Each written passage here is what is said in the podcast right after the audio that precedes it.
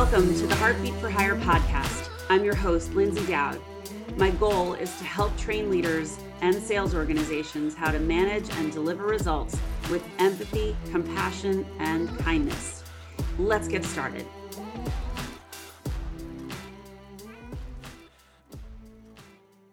Greetings and welcome to this episode of Heartbeat for Hire. I am so happy to bring you our guest today.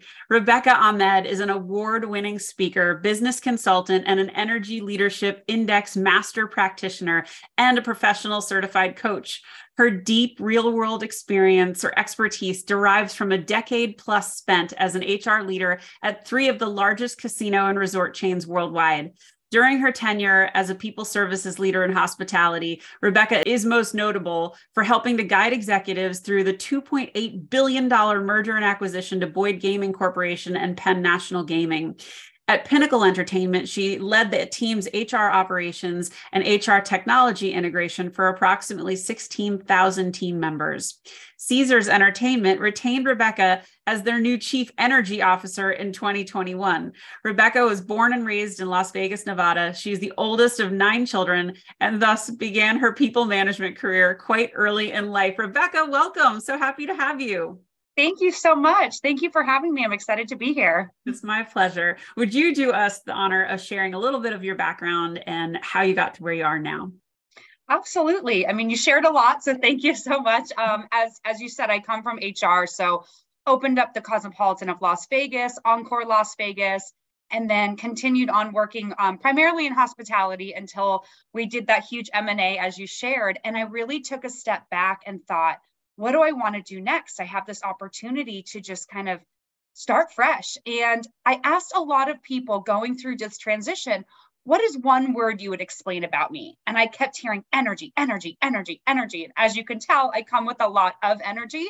And so I really leaned into that and I jumped into IPEC and did a year long certification and started coaching and got my PCC. So I've been working with, you know, clients for over 500 hours now. And I've really just leaned into helping organizations create a motivational workplace culture by understanding their energy, whether it's on an individual basis, on a team basis, or within the entire organization. And making the shifts is just so much fun because it empowers organizations to move forward, especially as we have this changing landscape that we've all been experiencing these last few years. I would love you to share some of your observations. I mean, I'm seeing a paradigm shift in the way that we're talking about culture, the way that we're talking about leadership, but I'm super interested in your perspective. Yeah, so it really depends on where people are with their journey within their organization and what they're attracting. So I work a lot with organizations who attract Gen Z, and this is a completely different generation coming into the mix, right? So if your organization has a lot of Gen Z, you're going to see this transition faster than if you're not, right? That's just a natural progression of, of the different generations. But sure. what I'm seeing is communication around DEIA and values. Everything is values driven. And this is such a shift because it's really about creating that alignment between the individual and the organization, mm. which has been needed to be done, but it's it's starting to really become a non-negotiable. And it's really exciting for practitioners such as yourself and me who get to get in there and really see this come to light. It's so refreshing. And I think you're right. It's been so needed. You know, we saw in the great hiatus, otherwise known as the pandemic, um, yes. you know, there was this demand for change. There was this, um, people were fed up. They weren't going to put up with this crappy style of leadership anymore. And, you know, leaders have really been forced to hone what I call power skills, not soft skills. So you work with a lot of leaders. What are some of the the best examples of leadership you've seen? Oh my goodness, I've seen so many. In hospitality, we call them magical moments. So you not only make these magical moments for your guests who are coming for their first time, maybe on a honeymoon or a trip to Las Vegas or traveling the world, but we do this with our employees too. Because when you empower them and get them excited and create magical moments within their workplace, they deliver that to their client. This is all energy just continuously growing in a positive light.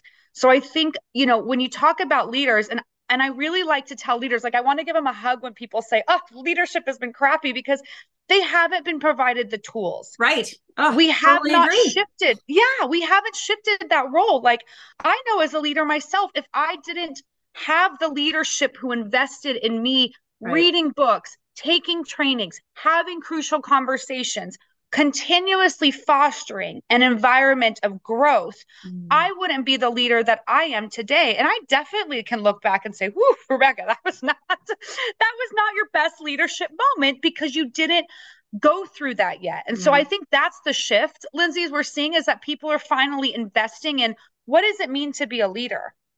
And the next shift needs to be how do we start pulling back those duties, the to-do lists on leadership so they can lead? Yeah. This is where that paradigm is. When you ask somebody where strategy is and they tell you they do strategy in their sleep or the shower, that should not be the answer. right. because they're doing too much and they're not getting to really hone in on those skills. and so that's what I mm-hmm. think is really exciting is if you do want to jump into leadership now, you shouldn't be just left to like fend for yourself. There's oh, so much that. out there to really provide you support. I, I, love that, and and I think um, I always say, you know, you can't be what you can't see. And if you've never had a great leader, you don't know what that looks like. So, you know, I I constantly am saying, you know, all of the best athletes, all of the best, you know, vocalists, all of the best really anybody at their craft who wants to get better hires a coach or they take training. And for those leaders that have been doing it this way for 20 years with reasonable success, what's your advice to them?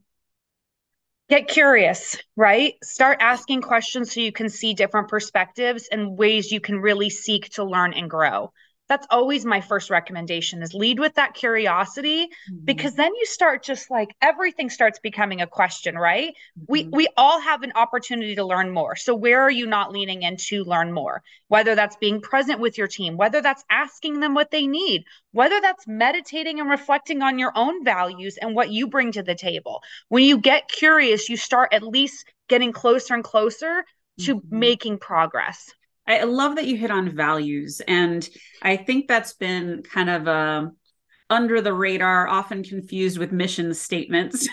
and um, now they're they're becoming more aligned with each other. So for the companies that think they have their values all set, um, how do you advise them to check themselves? Yeah, always do an assessment, right? Know where you are before you can move forward. So, are your values actually reflective of your culture? Are they empowering your culture or are they just words on a painted wall? Mm. That is a huge difference, right? And if you have a disconnect, that is a beautiful opportunity to really engage with your employees and say, whoa, we totally missed this. We're saying we're innovative and creative, yet none of our policies and practices actually equate to that value. Mm. So let's really have a discussion. Let's do surveys. Let's get in there and do the work to make sure that we are representative of our culture because that ensures that you're attracting the right type of talent to your culture. That ensures you're retaining your employees yeah. and it gives them a focus. Okay, I know if I lead with these values, I'm going to make confident decisions and I know that I'm in alignment with my organization. A lot of times, this miscommunication that we've had in the past is just a values misalignment. Mm. It's something that can be so easily rectified. It takes some work, it takes some time, it takes vulnerability, it takes psychological safety. But when you get there, you are no longer trying to run through quicksand. And that's the difference. Oh my God. You are pulling the ideas out of my head. This is so much fun. These are all the things I talk about. You hit on something earlier, and that was energy. And I know you were chief energy officer and you are you are a master practitioner. Can you just talk a little bit about your perspective on energy and why that's so important? Yeah. So when we sold Pinnacle Entertainment, I had this beautiful opportunity to take a pause and say, what do I want to do next? Right. And I asked everyone I basically knew around me. It was an exercise that I got out of the landmark um, worldwide forum. And they said, ask what your superpower is or ask what you're known for, just so you can kind of hone in.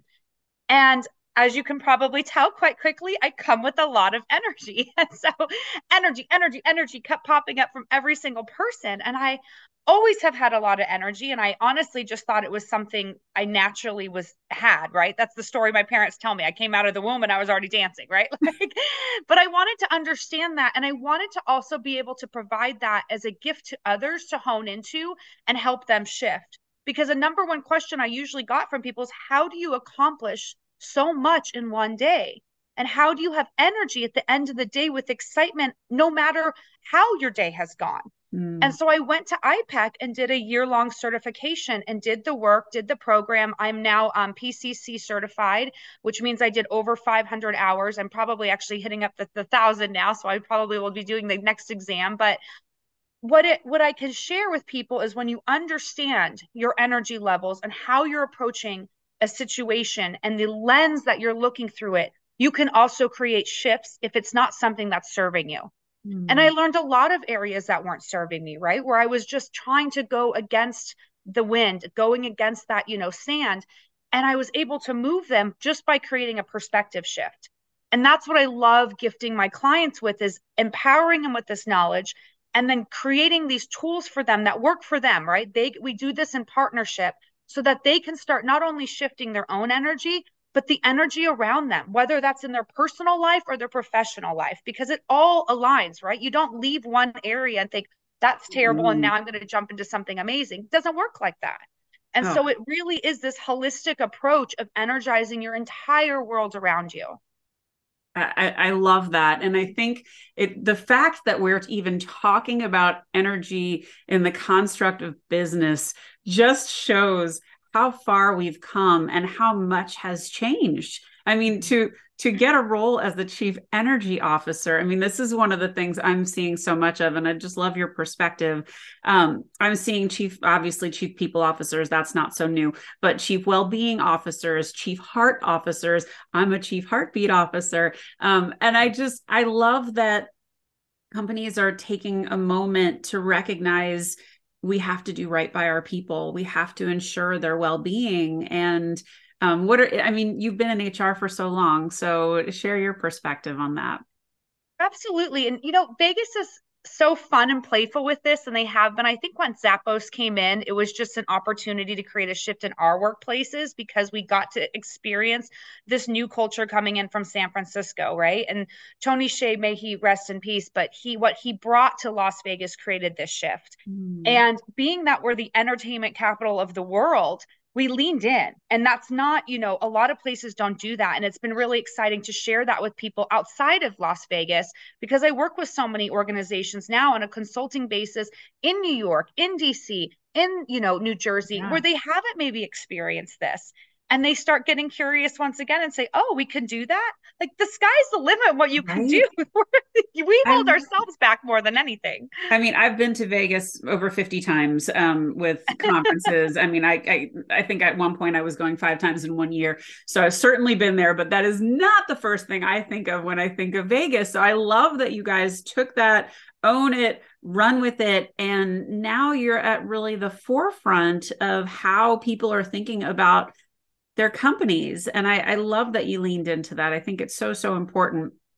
So, what are some um, some easy tips for com- for leaders, uh, company leaders who recognize maybe their culture has been struggling a little bit? And we, we talked about assessments, but what else should they be thinking about?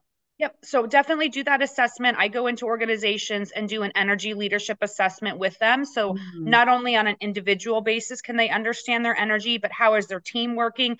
How is their department working? And then even organization wide, I can show hot spots of where you need to create shifts. Mm-hmm. And then working with coaches, right? So I'll go in and say maybe you have a finance department that's that's showing a little bit more of this combative energy, this destructive energy.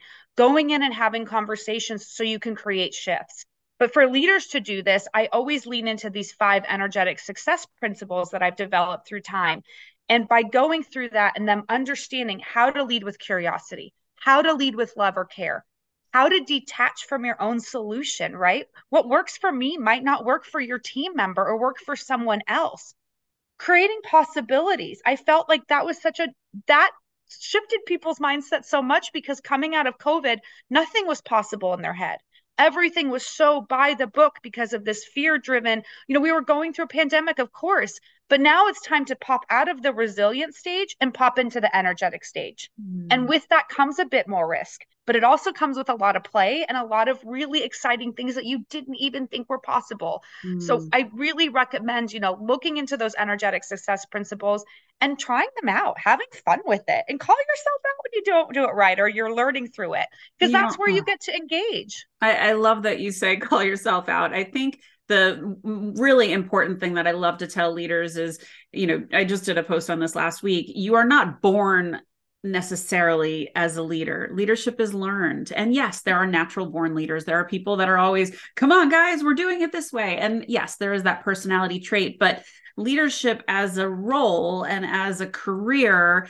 um, or a job you the things that you learn those are those are what make you great and you know i have so many stories about people that have inspired me and and really um, changed the way i see my my work um, so I, I love that you talk about that. So, can you share some of your examples of what not to do as a leader? yes. Um, let's see. Some of my ones that have come up really recently. Um, oh, I'm working with a new director, and she this is a large automotive industry across the US. Um, they have right around 2,000 employees, and they have I think 13 or 14 uh, different retail operations. And she's coming from being a really strong powerhouse director in HR at one location. And now the organization has grown so much, she's taken on a role that includes the entire enterprise. Mm-hmm. And coming from one organization or one store, you're looking at through that lens. And she is very much a doer. Check this off the list. And we're able to accomplish this for the store. And that's why she was so successful. But now creating a shift of looking at the entire organization, you can't do it all, nor will you be able to. And so when I think about her first 60 days in role and why her leader reached out to me and said, Can you start coaching this new director? Um, she's coming from an individual focus lens to now an entire mm-hmm. enterprise lens. And she's really down on herself because she has these goals in 60 days that you can't accomplish in over a year with uh, this many locations. And so that's one of the things is like looking at where do you need to delegate? Where do you need to be focused on strategy versus doing and helping other people grow. She's never had a team other than maybe, you know, one coordinator under her. Now she's got 18 different HR directors under her or managers under her that would love to take on these projects. Mm. And when you deprive someone of that opportunity to grow because you think you have to do it all, I think that's where leaders have the biggest struggle because yeah. they think I've always just had to do it all. What if you create that shift where you get to be empowered so much because you have not only delegated, but you've helped coach others to grow into roles just like yourself did versus trying to take it all in and every single day being exhausted and disappointed. That's oh, a I, huge, huge one. I, I love that. I, I, call it, you know, giving people the room to do the job they were hired for. Yeah and, and honoring and that, yourself. giving them space. Yeah. Giving yourself that room to do the job you were hired for. Mm. People don't you you add all you did is, you know, when when she stepped into this role is added another role onto the role that she was already doing. No, no, we need to like release this one and jump into this one. And what does that look like? And that is a huge stepping stone for most leaders going into their new roles. Oh, that's a good one. So you just did a recent post on quiet hiring, and. I would love you to talk about what that is because I'm sure a lot of people don't know. Um, we also we know about uh, the other quiet, so let's quiet quitting. So let's let's talk about quiet hiring. Quiet hiring. Yeah, and this got sticky when I posted that. Holy cow, I was not expecting so many people to be so taken back. Because for me, and I the media loves these terms, right? So take whatever term you want, but this is not something to be quiet about. Agreed. If we're you know, we're going into potentially recession. I'm not an economist. I'm not, you know, this is not my forte, so I'm following I'm following lead on this of what we're seeing in the workplace. But if you are not able to externally hire and you are creating opportunities internally for your talent, whether it's a stretch assignment, whether it's taking on a promotion, whether it's an interim, this is what quiet hiring is defined as, right? Is an internal a, corp, a company internally promoting or creating these opportunities for their internal team versus getting something from the outside. This is something to be celebrated because what you're doing is you're highlighting how much you're investing in your employees, your current talent, and you'll start creating a pipeline externally. So when you are ready to start hiring externally, they already get a glimpse into your culture. They yeah. get to see what you're doing. My biggest call out was for organizations and for individuals because at the end of the day, an individual owns their compensation. If you are placed into these opportunities, make sure you're compensated accordingly. That should not be quiet that should be very transparent as well. None of this should be quiet. It should all be from the rooftops. A transparent process that's celebrated because organizations are investing in their people. I couldn't agree more, Rebecca. I worked with a brilliant woman, and um, both she and I were up for a director role for way too long. Like we were promised this role for, I want to say, over five years, and um, for, I didn't get it. She got it, but they told her, don't tell anyone. And I thought it was the worst way to treat someone. Here, we're going to give you this promotion. We're going to give you a band bump. We're going to give you all this added responsibility, but don't tell anyone because the guys are going to get jealous. Oh, it was just so painful. I just hated seeing it. It's ridiculous. And if you think about values, going back to those yeah. values, when companies have the word authenticity or transparency or honesty, what does that mean? Every single piece of your business, including your policies, your practices, your culture, need to reflect that. And with the Pay Transparency Acts coming out all over the US, organizations, even if they're not in a pay transparent state, are going to have to jump on that bandwagon just to be able to compete. Because why would you join an organization that's not being transparent about their compensation practices, that's not being transparent about their promotion opportunities for advancement? There's absolutely no reason to when you have too many amazing organizations that are doing this and they're promoting their people. Well, and I think companies are being put on blast right now for the ones that are having these cryptic compensation policies. And I came from sales. So the more cryptic they could make it, the better it served them. Mm-hmm. And no matter how well you thought you understood your comp plan, there was some nuance saying, oh, no, no, no, you just got it wrong. Mm-hmm. So, yeah. you know, I, I love when people are kind of putting the kibosh on that. But, uh, you know, talk about just obviously, we just lost you know 70,000 people were affected by the last round of layoffs and obviously that's a lot of people. Um, but hiring practices you know i have some thoughts on the speed in which this goes but I, would love your perspective on what is a normal amount of interviews for uh, you know a, a, mid-level employee or a mid-level manager you know just as a guy rule of thumb. Because um, uh, for me putting them through a 12 interview tribunal is insulting and unnecessary. I'm just curious what your thoughts are. Yeah you know, with technology now and Gen Z coming in, no matter what role, if you don't have easy apply, and I, you think that would be a, a, quick one for people to know, but I see it all the time. I said, no one's going to apply to your 12 page application via paper or even online nowadays. It needs to be a click of a button on a phone, right? So that's step one. And a lot of people haven't even met that mark, right? So there, there you go. Just make it easy so you can get an applicant in and then it's you know depends on the company culture depends on the role. I do think leadership roles should have more conversations Agreed. because it's a relationship you're building right? You don't go on one date and say i'm getting married. That's no. not how that's not and this is what we used to do even with organizations. It's as if one partner got to dictate everything. Like no this is a relationship. So i think those conversations should be had. When you diversify your panels you are able to connect with someone on multiple levels and be able to really pull out and extrapolate that diversity of thought. And so that's your opportunity to leverage your teams to be efficient, but also get multiple perspectives in one interview. Of course, you don't want it overwhelming. I don't want to sit in front of 12 people. I'd be like, oh my goodness. Um, but four or five people or a day of interacting with various leaders, um, whether it's in person, whether it's virtual, it's going to give you a good perspective, especially yeah. if your organization is set up for success, if your values are defined, if you have criteria on how you're evaluating your candidates, mm. asking for concrete examples. If you need to see anything on the front end, ask every every candidate is excited to share their work that they've done whether it's in presentation format whether it's a sample of a project they've done if you want some pre-work just ask them or follow up with them in the interview and say can we see this yeah. but then you're making the best use of their time and yours I think that's good, solid advice. What has the role of LinkedIn done to the hiring process? A lot of things. I mean, the easy apply is one uh transparency. Just like you said you see posts and companies get put on blast if they're not transparent gen z is going to find it. So i mean all i can say from that is anything you hide it almost becomes this like little scavenger hunt for right? them in their time so off so just put it on blast now because i promise you it will be found.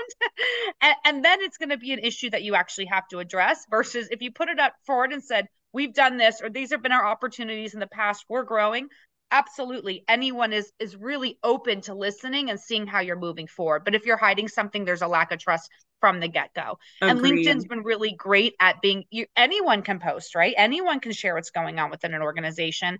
And they'll they'll link it to stats whether it's glassdoor or indeed. They're showing oh look at the pups. Um, they're showing that you know this is how people are reacting to your culture yeah, I, I think that's so great. And I, I the advice I, I always give, and I actually teach uh, a workshop on this, um, getting people comfortable with the fact that LinkedIn is no longer just an online resume. It's a platform for expertise. It's a chance for you to hone your voice.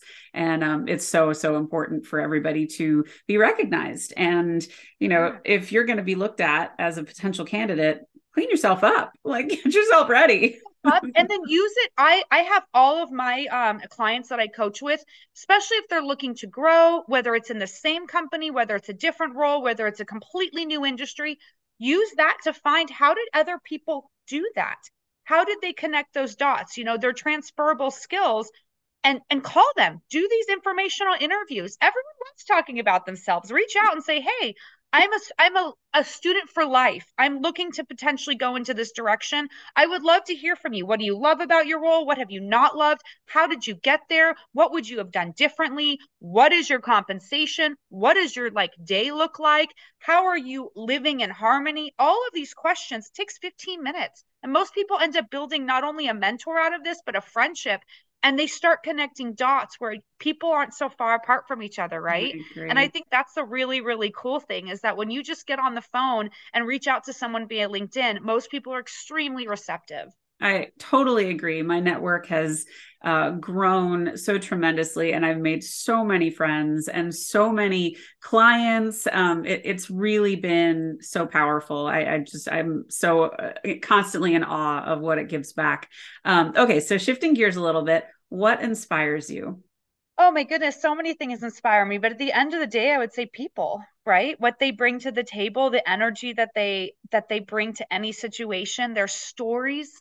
Um, my first experience of culture came from the Cosmopolitan of Las Vegas. And one of my favorite questions is that we used to be able to ask everyone because we didn't do name tags. That was very new for any type of, especially four or five star property to not have name tags. But the goal was to lead with curiosity and ask someone their name, ask someone their story. Mm-hmm. And I've learned people's experiences and the perception through their world just by asking that question in the most beautiful way.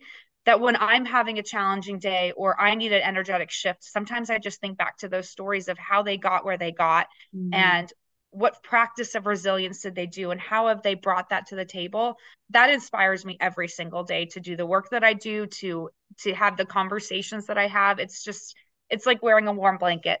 You just described the podcast. Well done. So um okay one more good good one for you. What would you like your legacy to be? I would say the energetic impact that i bring i would like that legacy left. I love seeing when i've dropped energy in a place and then that's that's blossomed right? And that mm-hmm. energy continues to foster and grow.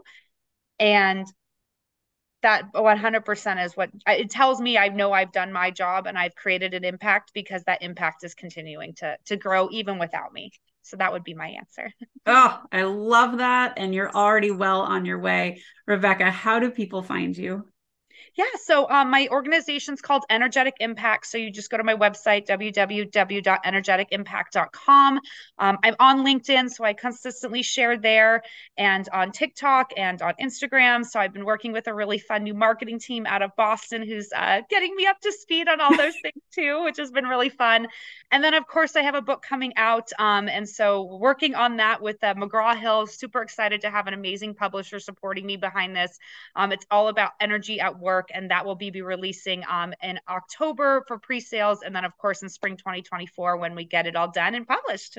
I cannot wait to read this book, and I will be rooting for you. And I, we're already connected on LinkedIn, so I can't wait to see more. You've been such a great guest. I could have gone on for about three more hours because you've done all the topics near and dear to my heart. Thank you so much for being on the show.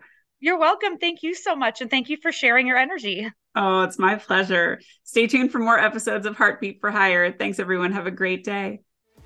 Thanks for listening to Heartbeat for Hire. If you like what you hear, I'd love it if you'd subscribe and leave a five star review. To keep the conversation going, you can find me on Insta or at LinkedIn at Lyndsay Dowd H4H, or you can reach me at my website, heartbeatforhire.com. Thanks so much. Have a great day.